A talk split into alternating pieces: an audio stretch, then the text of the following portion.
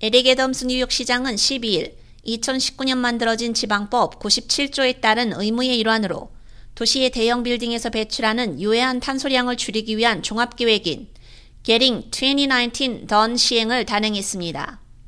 이 계획에는 네 가지 핵심 요소가 포함되어 있습니다. 첫째, 친환경 업그레이드를 위한 시, 주, 연방 및 공공시설에 자금을 제공합니다.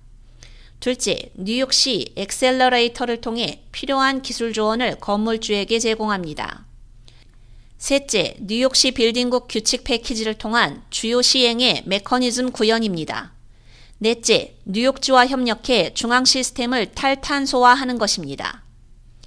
뉴욕시의 전국 최고 수준 온실가스 배출법인 지방법 97조에 따르면 대형 건물의 온실가스 배출량은 2024년부터 제한됩니다. 이러한 규제는 건물에서 발생하는 유해한 온실가스 배출을 줄이고 2050년까지 탄소 중립이라는 공격적인 목표를 달성하기 위한 애덤스 행정부의 핵심 계획입니다. 기후변화 노력의 일환인 애덤스 행정부의 이 새로운 계획은 무엇보다도 지방법 97조가 건물이 온실가스 배출 감축 목표를 달성하고 준수하는데 효과적이라는 것을 보여주는 새로운 분석을 기반으로 합니다. 이 새로운 전략은 애덤스 시장이 2023년 4월에 발표한 뉴욕시의 장기 전략 기후 계획인 Plan New York City Getting Sustainability Done의 요약된 목표를 달성하게 됩니다. 또한 교통 및 식량과 같은 다른 부분뿐만 아니라 다양한 유형의 건물에서 온실가스 배출을 줄이는 것을 포함하는 기후변화에 대처하기 위한 애덤스 행정부의 포괄적인 접근 방식을 기반으로 합니다. 애덤스 시장은 나는 우리 행정부가 유해한 탄소 온실가스 배출을 줄이기 위해 노력할 것이라고 뉴욕 주민들에게 약속했으며 이 행정부는 약속이 이루어지고 약속이 지켜지는 행정부라고 말했습니다.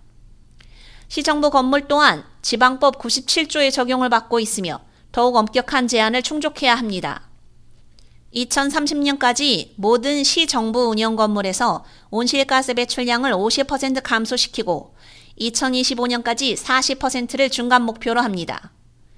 뉴욕시 행정서비스부는 도시가 탄소 중립을 달성하기 위한 포트폴리오에서 탄소 배출량을 줄이는데 이미 상당한 진전을 이루었고 도시 부동산에 22메가와트의 태양열 에너지 장치를 설치하는 것을 포함해 지난 10년 동안 2,300개의 건물에 걸쳐 13,000개 이상의 에너지 보존 프로젝트를 완료했습니다.